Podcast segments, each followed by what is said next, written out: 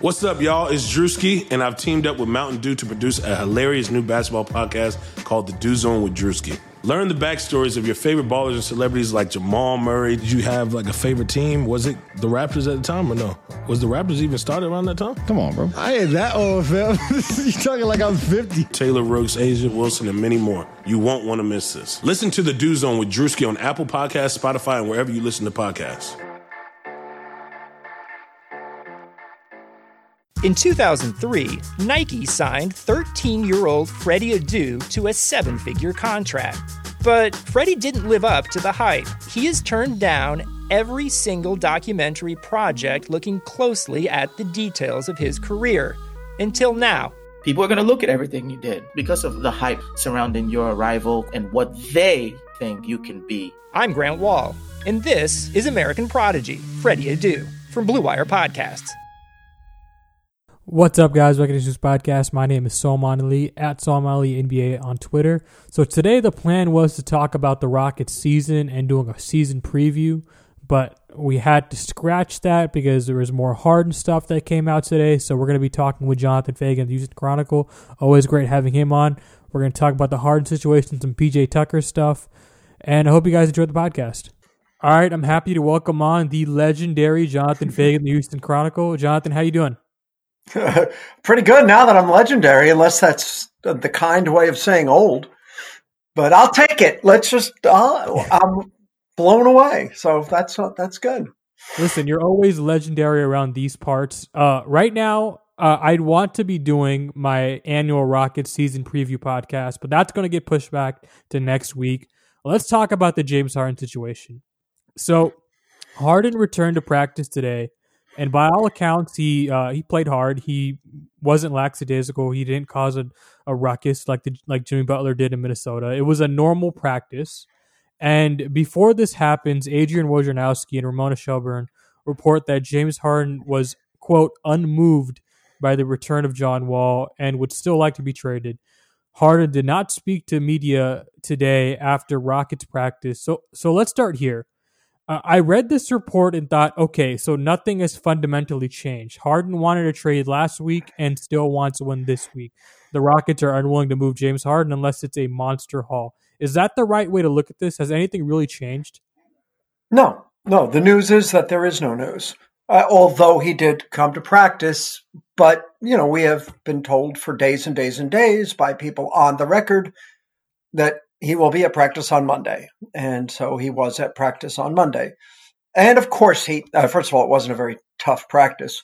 But of course, you know, he has, he's a very prideful guy. He's always been that. You know, of course, he came out and, you know, made shots and, you know, understood how to go through a practice. I mean, I don't find his ability to get through practice and understand what they're talking about was pretty elementary for James Harden. Uh, there, there's a long way to go in this process, but nothing has changed. Uh, and James can be steadfast. If he has a position, he usually sticks with it. The Rockets, he's not used to hearing no from people who are paid by the Rockets, and he has heard no on this. And so if that stays, and I think you characterized it well, that the Rockets aren't going to make a trade unless they like the trade. They're not doing it because he might like the trade. They're only going to do it if they like it. Well, he's going to hear no or what amounts to, you know, inaction speaking louder than words, what amounts to a no, I would think for a little while. Right. And in the background of all this, the Rockets have already played two preseason games. And I'll say this after watching those first two preseason games, I thought my first thought was M's roster is still pretty good. Like Demarcus Cousins seems to have reinvigorated his career by his three point shooting. David Nwaba looks good off the Achilles. Eric Gordon looks really spry. G- Gerald Green is still dunking and hitting ridiculous three pointers he shouldn't be hitting. And most notably, John Wall looks like John Wall. Per 36 minutes, Wall is averaging 28.4 points per game, 10.8 assists per game, 5.8 rebounds per game, 1.7 steals per game, and he's doing all that on 57.4% true shooting. And the Rockets are 27.4 points per 100 possessions better when he's on the floor. Like that's pretty good. Granted, it's only two preseason games, but that's promising if you're a Rockets fan. If And Harden, granted, is- it's the Bulls too. It- Right, It's yeah. preseason games, which d- don't mean anything, and then they're against the Bulls. But right, he looks healthy. You know, he he does not look like a guy coming back from an Achilles injury and, and surgery.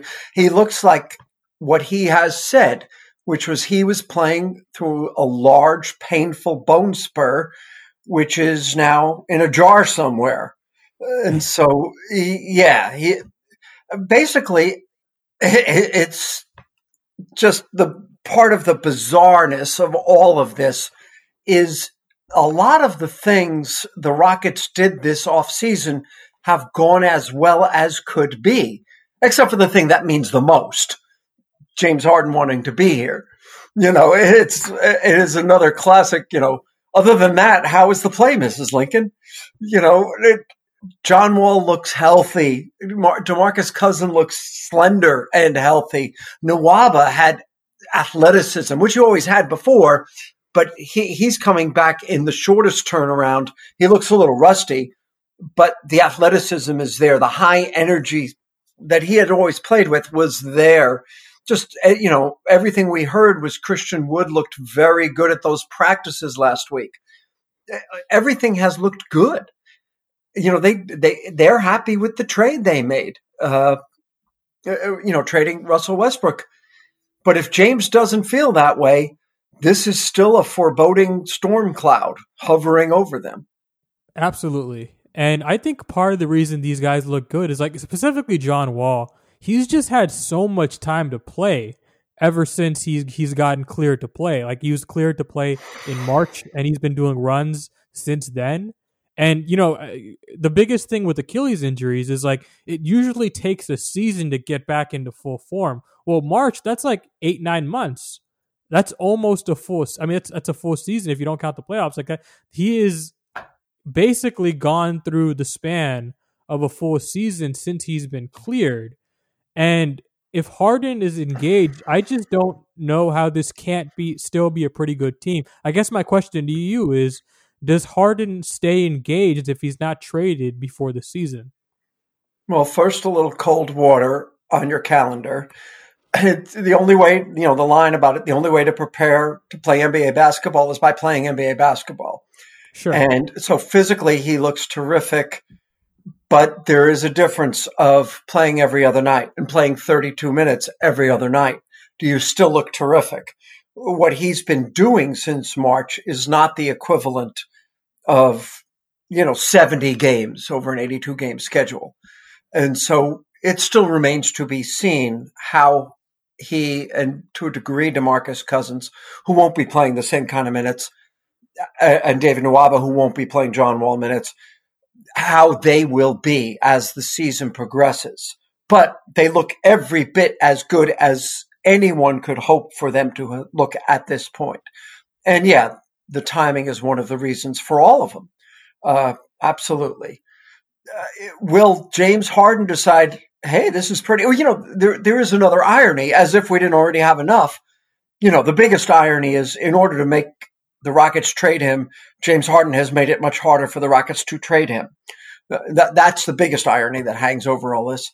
But the other irony is he wants to go to the Nets, among others, but that's the one that sort of instigated and inspired all of this. So he can go play with Kevin Durant, who's coming back from an Achilles injury, rather than staying here where he'd have to play with John Wall, who's coming off of an Achilles injury. If, one guy can be all he's ever been, and he sure looked at the other night as well, well, so can the other. So can John Wall. So can DeMarcus Cousins. And the thing about DeMarcus Cousins, as he comes back, I'm very certain he has not gotten any shorter. He's still a very tall person.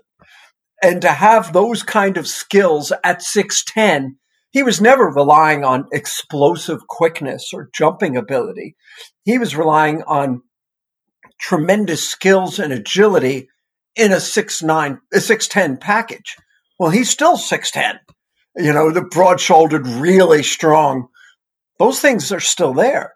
So, hey, if Kevin Durant can be back and be what he was, so can John Wall and DeMarcus Cousins.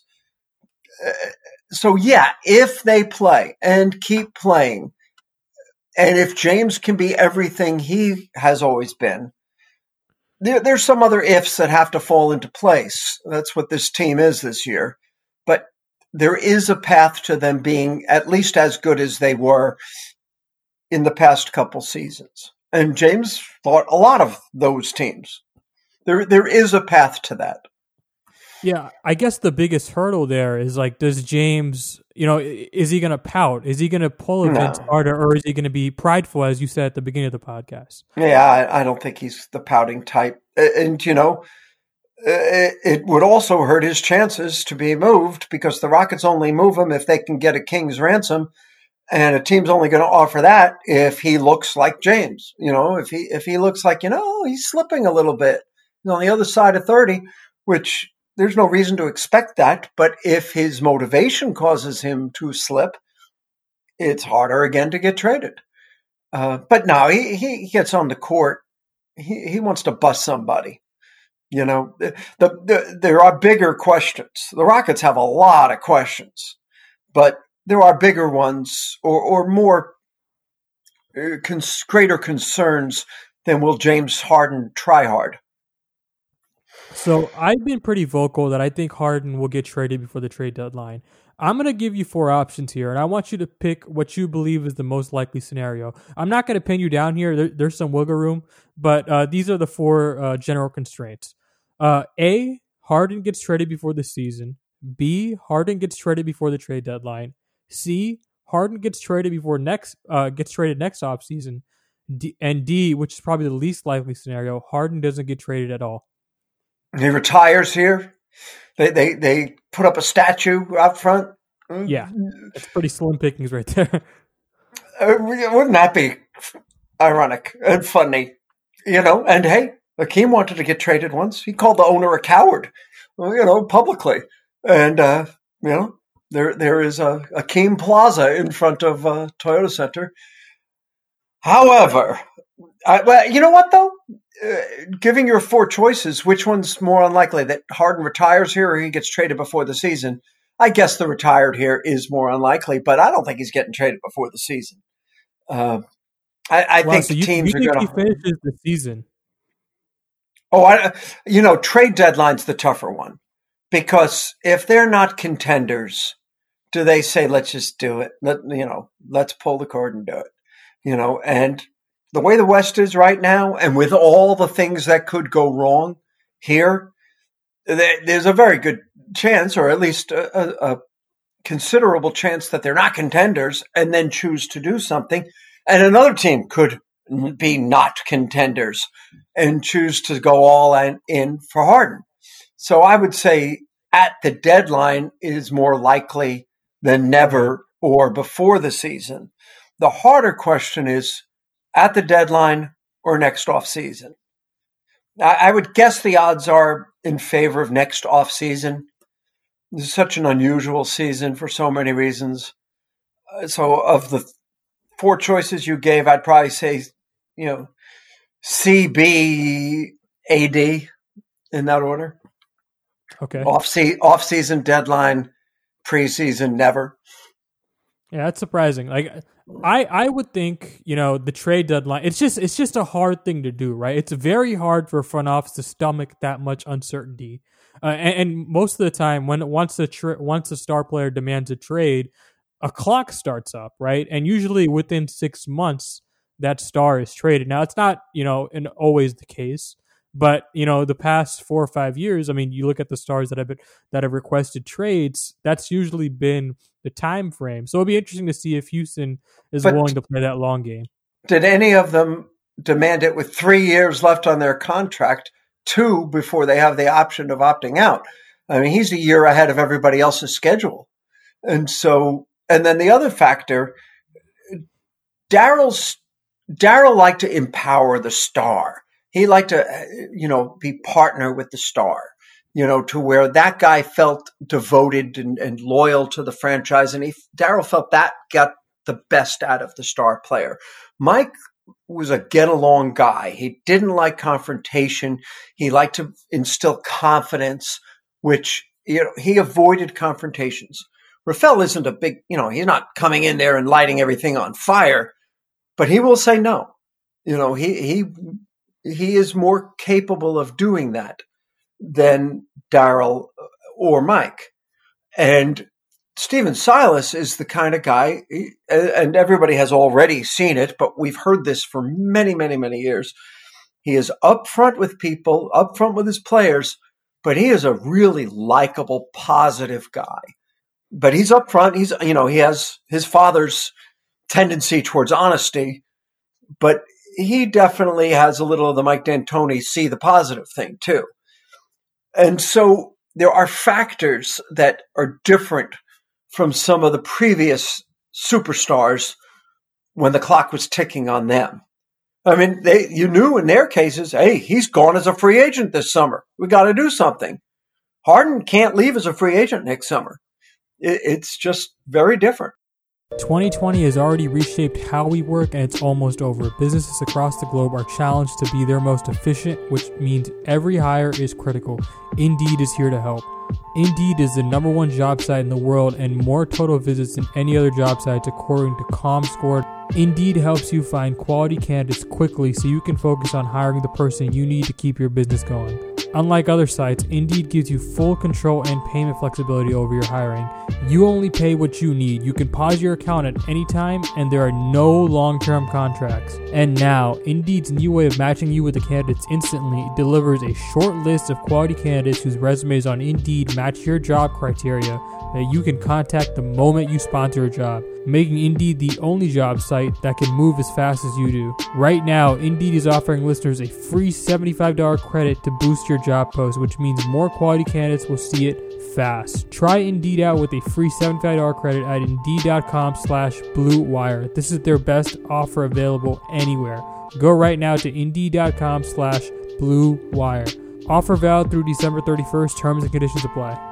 All right, football is back in full swing. You might not be at a game this year, but you can still be in on the action at Bet Online. Bet Online is going the extra mile to make sure you can get in on every possible chance to win this season. From game spreads and totals to team, player, and coaching props. BetOnline gives you more options to wager on than anywhere else. You can get in on their season opening bonuses today and start off wagering on wins, division, and championship futures all day and every day.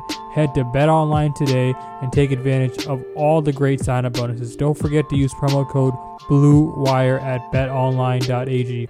That's Blue Wire, all one word. BetOnline, your online sportsbook experts. So let's talk about Rafael Stone, who is the general manager for this team, eh, by the way, and ju- officially just got the job like last month. Uh, not much is known about Stone publicly. He's done a few Sloan panels at MIT, and he did a press conference when he got the job. Uh, we know that he's the Stanford educated lawyer, and we, we know that he's been with the Rockets for about 15 years. Uh, he's got a pretty difficult needle to thread here, and he hasn't made himself available since that original presser. He said that he said at his presser that he's worked intimately with Daryl Morey in a front office capacity since Sam Hinkie got hired by the Sixers. You've covered this team for Stone's entire tenure. Can you tell us tell us a little bit more about him uh, so we can get a better idea how he manages a situation like this? Well, I mean, the first there's so many parts to that. Uh, he, he Rafael, uh, go back to his law career. He, was the moneymaker, the rainmaker, as, as you know, to use the law firm term. He was the guy who brought in the giant clients and who negotiated the big deals. And he was a fast riser, a high riser in, in a one of the biggest New York law firms, and he had been made a partner, you know, which is pretty big deal. And especially when, you know, he's got the clients. So you know that that's he likes he's a deal maker. And he's the guy that daryl trusted like daryl would have obviously the ultimate authority over the deals to pursue. In, like for example trading for russell westbrook where daryl decided we've got to do this we're going to do this and they went for it. Negotiating it a lot of that was rafael uh, there were other well, and and that Daryl did that. You know, he was Daryl was the face of the Rockets front office, but he absolutely delegated. He said that, but nobody ever seemed to believe him that he was big on delegating. Uh, Eli Witus negotiated most of the Robert Covington deal. Uh, you know, the Clint Capela, Robert Covington comes in. Uh, you know, Eli has a, a, great relationship with Sachin Gupta and uh, with the Timberwolves, and he sort of did a lot of the negotiating on that. Uh, and so Rafael negotiated a lot of deals, and, and Rafael sort of championed a lot of the guys that they brought in. The, the one that I I always cite and I've written about uh, Ben McLemore. That was something he really believed in and wanted to see get done. Uh, you know, I'm not sure what that tells us about this, but he, he is a guy who who will negotiate and likes to do the negotiating of big deals, and so that is the kind of thing. Can he through the powers of persuasion and having time on his side, eventually sort of bring James back in. You know, it's a hard thing to do because for eight years, what James wanted, James got. And that's often how it is with superstars. And was absolutely that way here. Uh, you know, he didn't get what he wanted, at least not yet with this can they turn it around? Can they rebuild the relationship? Uh, it's a, t- a tough, tough one to to find a way to make happen. But that is their goal. Yeah, it, once that genie gets out, it's really hard to put it back in the bottle. It, it's it's it's there's only one team in modern NBA history that's done it, right? That's that's the Lakers with Kobe Bryant, and every other time the star player has gotten traded. And well, I mean, the, the go back to the Akeem comparison you know, there was a flight uh, to Japan, and he and Charlie Thomas sat down, worked things out, and uh, so it, and you know, Akeem is very strong-willed, also. You know, Akeem is very strong-willed, and so you know he he's different in a lot of ways from James, but he absolutely had this this superstar mentality of you know very ambitious, very driven, super competitive. He, he was all those things, but it happened, and people would not have bet on that even being possible at the time. So it can happen, and it's not unprecedented, even you know within the seven one three area code. Yeah, I, I suppose. Um, how, how, about this? How key was the exodus of Mike D'Antoni and, and Daryl Morey uh, in James Harden's decision making and asking to be traded, or was that a factor at all? Do you think that played any part in his decision to ask for a trade? I think it did. I don't think he wants out because they're not here. In other words, not that version of cause and effect, but I think it's sort of a, a, a demarcation of his history with the Rockets in that, okay, it's time to go. You know, this is rather than start over with new management, new coach, this is the right time. Uh, so I don't think it was I can only play for Mike D'Antoni. Uh, but and you know he's closer with Tad Brown, who's still here, than you know he's very close with D'Antoni. But then with Daryl, nothing not that they had any problems, not even close. But, I believe he called Tad a father figure once at a press conference. Yeah, right. They're real tight, and Tad's still here. So I don't think it's I can't stay here because they're not here anymore. But it a, a sense of okay, it's time.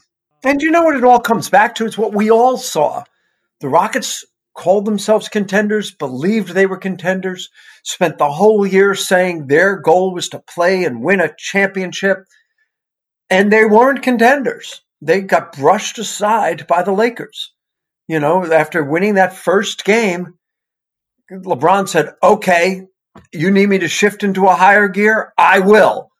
And boom, you know, f- four straight, you know, blowouts in most of them. They were not contenders. And he saw that too. As soon as the Lakers made the decision to go with Anthony Davis at center, that series was over. Like the, the Rockets, even playing micro ball, just could not match that. And I, I think they were going to make significant roster changes either way, just because they knew they weren't contenders and whether they that was trading Russell Westbrook or whether that was trying to trade Robert Covington. They had to do something to significantly upgrade the roster. Um, so James Harden may not be the only Rocket uh, traded this season. Let's talk a little bit about PJ Tucker. So Tucker has been wanting a contract extension for with the team for a while now. This extends back before the offseason. The Rockets picked up his fourth year, the fourth year on his deal as a show of good faith last season. He's 35 years old and he has a lot of basketball miles on him. Uh, most players in this situation don't get a contract extension. He did a presser today and he said, I quote, it's not even just the contract extension. It's about being in a place where you're wanted. Nobody wants to be in a place where you're not wanted. There's certain ways to show that. It's not just a contract extension. So the natural question here is what exactly is he talking about? Is is is he talking about something beyond the contract extension that the Rockets may have slided him in some way? I can't even imagine what it would be. Uh, and uh, you know, no. I mean, how could I don't I, I think it is a little bit kind of like James, where James is thinking, I did everything I could possibly do for this franchise. You could say, well, you didn't win. Well, yeah, but he did everything he could to try to win. Everybody tries to win a championship. Well, PJ absolutely can feel the same way. I never miss a game, ever. You know, I played center at six foot five, whatever you need. You mm-hmm. need to do this. So, in other words, if some, if there was some way of saying, look, if you become a free agent, I guarantee you, you'll get you know, nine million a year, ten million a year from X team. Well, that works out the same as a contract extension. I think there's a sense of, but this team is the one I played the these last four years, well, three so far, but by next summer be four years for, and gave so much to. You need this team should more than any other do this. Uh, you know, I think over the years, there's been some contract negotiations where the player or his representatives say, look, he's been underpaid. You need to make up for it with the next contract. And I, maybe that's what he's referring to, uh, to where if he's been underpaid, the extension should reflect that. Now, that generally happens with the JJ Barea types who got the minimum and okay, let's go ahead and give you a farewell present minimum it's not a million dollar severance package. what the hell? That is just right. only in the NBA. Yeah, I, I don't know anywhere else. I, I wish it would happen more, but no, that but that doesn't happen with guys make. There's not an eight and a half million dollar severance package, and not. I'm not saying that PJ's looking for that either, but I think that might be what he means. It's not just the extension, which is more of a way of saying it's not just the money. It's that this franchise should be the one that is willing to do it. Uh, other than that, I mean, I'm not sure. They they've totally entrust. You know, they believe in PJ, and with good reason. They're right to believe in him. But I, I don't know what else he could be referring to.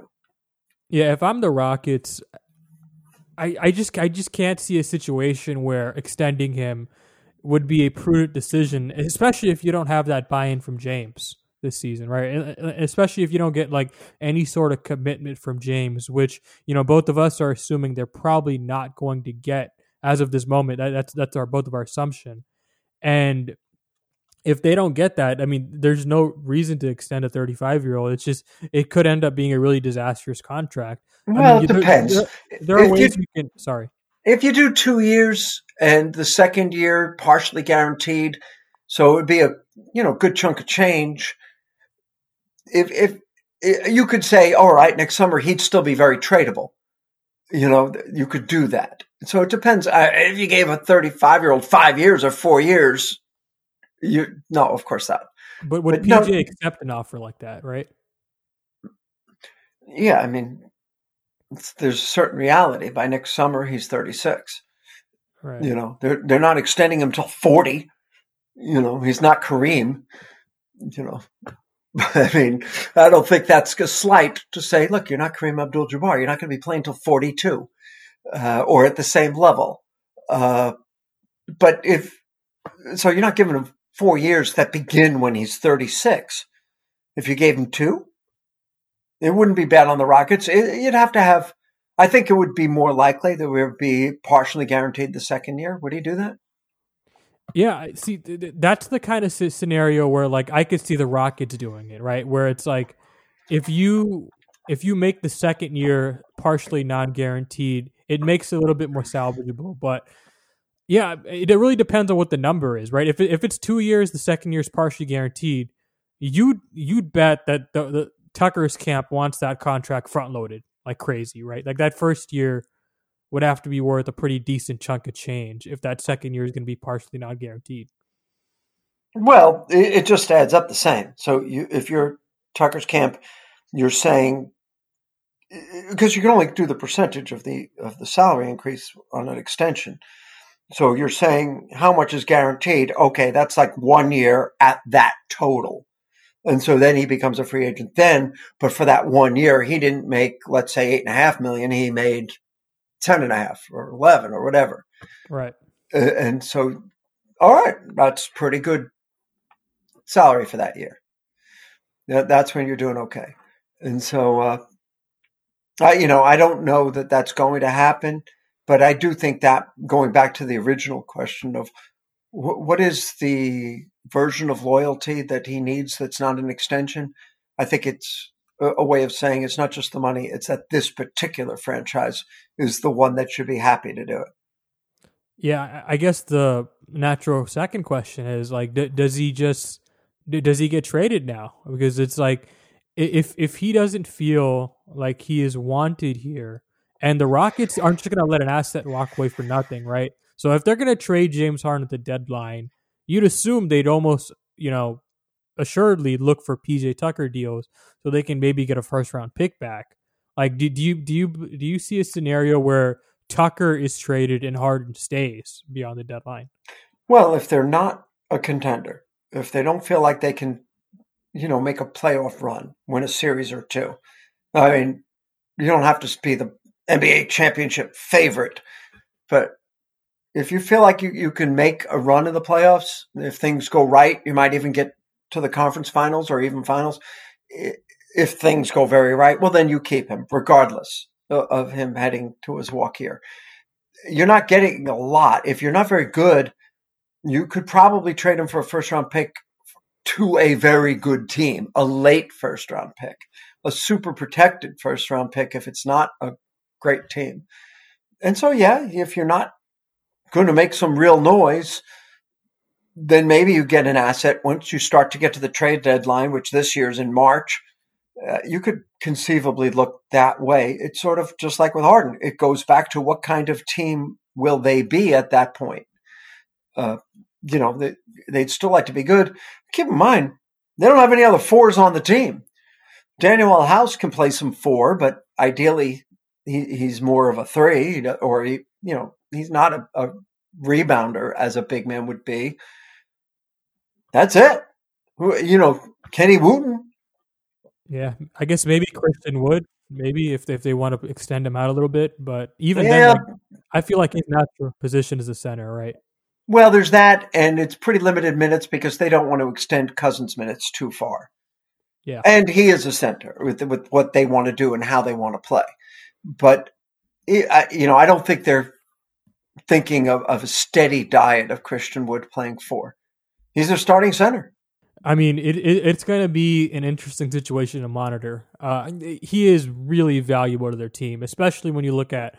I mean, defensively, they're just like if they have any idea of contention this season, they're just not going to survive without Tucker, unless they're planning to to trade Tucker to deal that upgrades, which I, I don't even see a situation where that's even possible. Like I, I think they have to, if they're if they're planning to try and contend this year, uh, that they there's no way they can possibly move him. But if they get to that point mid-season where they just figure we can't let Tucker walk for any for nothing, and we're you know seventh, eighth seed in the Western Conference, we're not a contender.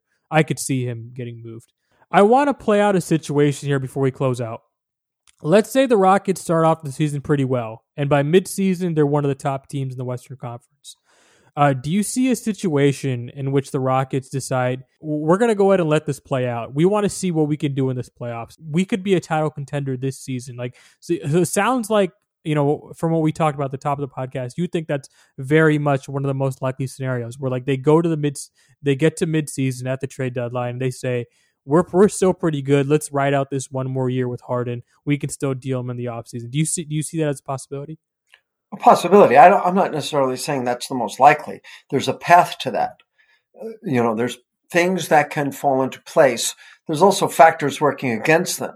They have to have a lot of things come together with with a new coaching staff, some different sort of schemes and emphasis uh, that have to come together pretty quickly.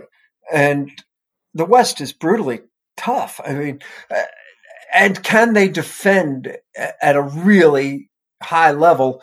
Because it, to be in the upper echelon of Western Conference playoff teams, I mean, look at the offensive teams that are out there.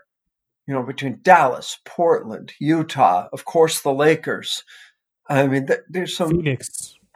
Phoenix probably uh, offensively really going to be good. You know, uh, they they're going to have to really defend. You know, that's not they've been okay. You know, middle of the pack type of defensive team. Christian Wood has to make strides in that regard. You know, he he has certain skills that will be interesting to see. In other words, he can switch and so that'll be interesting to see. But he has to get better to be a 32 minute center.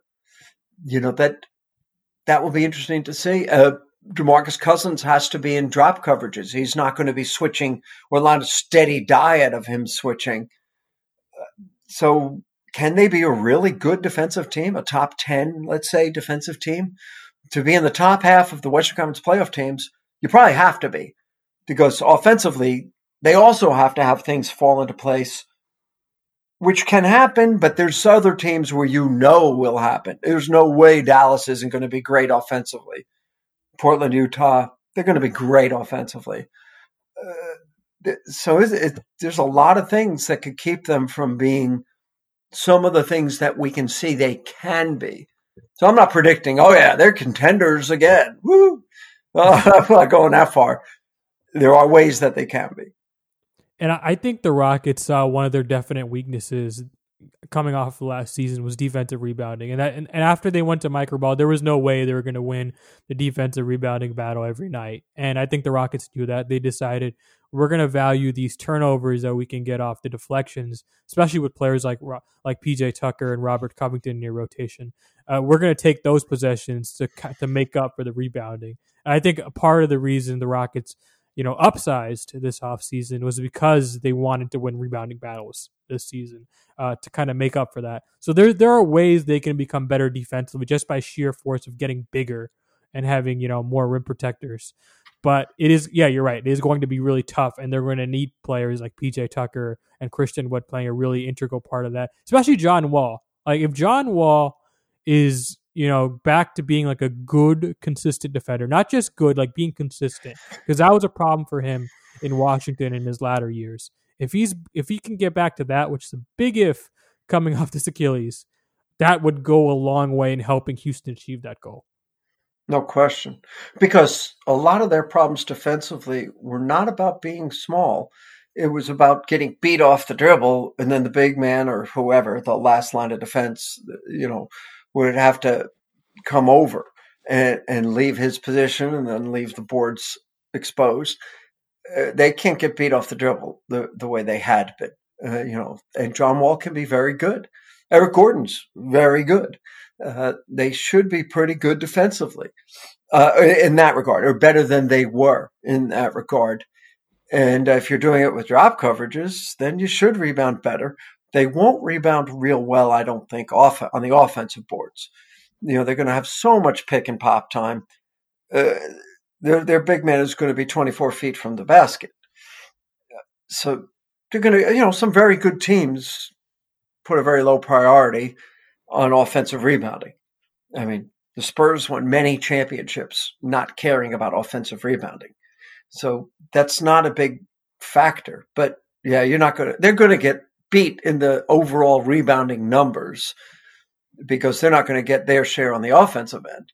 But if they can just not give up so many second chance points, they'll be just fine with that. Yeah, and they're gonna need. Uh, I mean, Danuel House to have a pretty big year for them defensively. Sterling Brown, by the way, is an interesting bet for them. Like, I, I actually like the pickup of Sterling Brown for them. If he can give them like fifteen, maybe if you if you're lucky, twenty good minutes for them defensively, that could go a long way. Like, it, it's gonna be a very piecemeal kind of defense because there's not really like an elite elite defender on the you know, on the team. I mean, PJ can be that, but I mean, he's coming into his 30, you know, age 36 season. It's going to be really tough. It's going to be a big ask for him. But if they if they can get to top 10, it's going to require all these pieces chipping in just a little bit. Well, and Nwaba, who you talked about earlier, uh, you know, is an absolute plus defender. Mm-hmm. So there, you know, there there's guys who come off the bench now who, well, theoretically, who who can be very plus defenders, you know, just clearly plus defenders, you know, and, and Sterling Brown would be one, and Nwaba, you know, absolutely should be one. So there's a chance of it being better on, on the perimeter. If it's better on the perimeter, you should be able to rebound better because you're not getting your defense broken down as much. Yep. Well, Jonathan, thanks so much for coming on. I always feel bad pestering you to come on the podcast, but I always enjoy having you.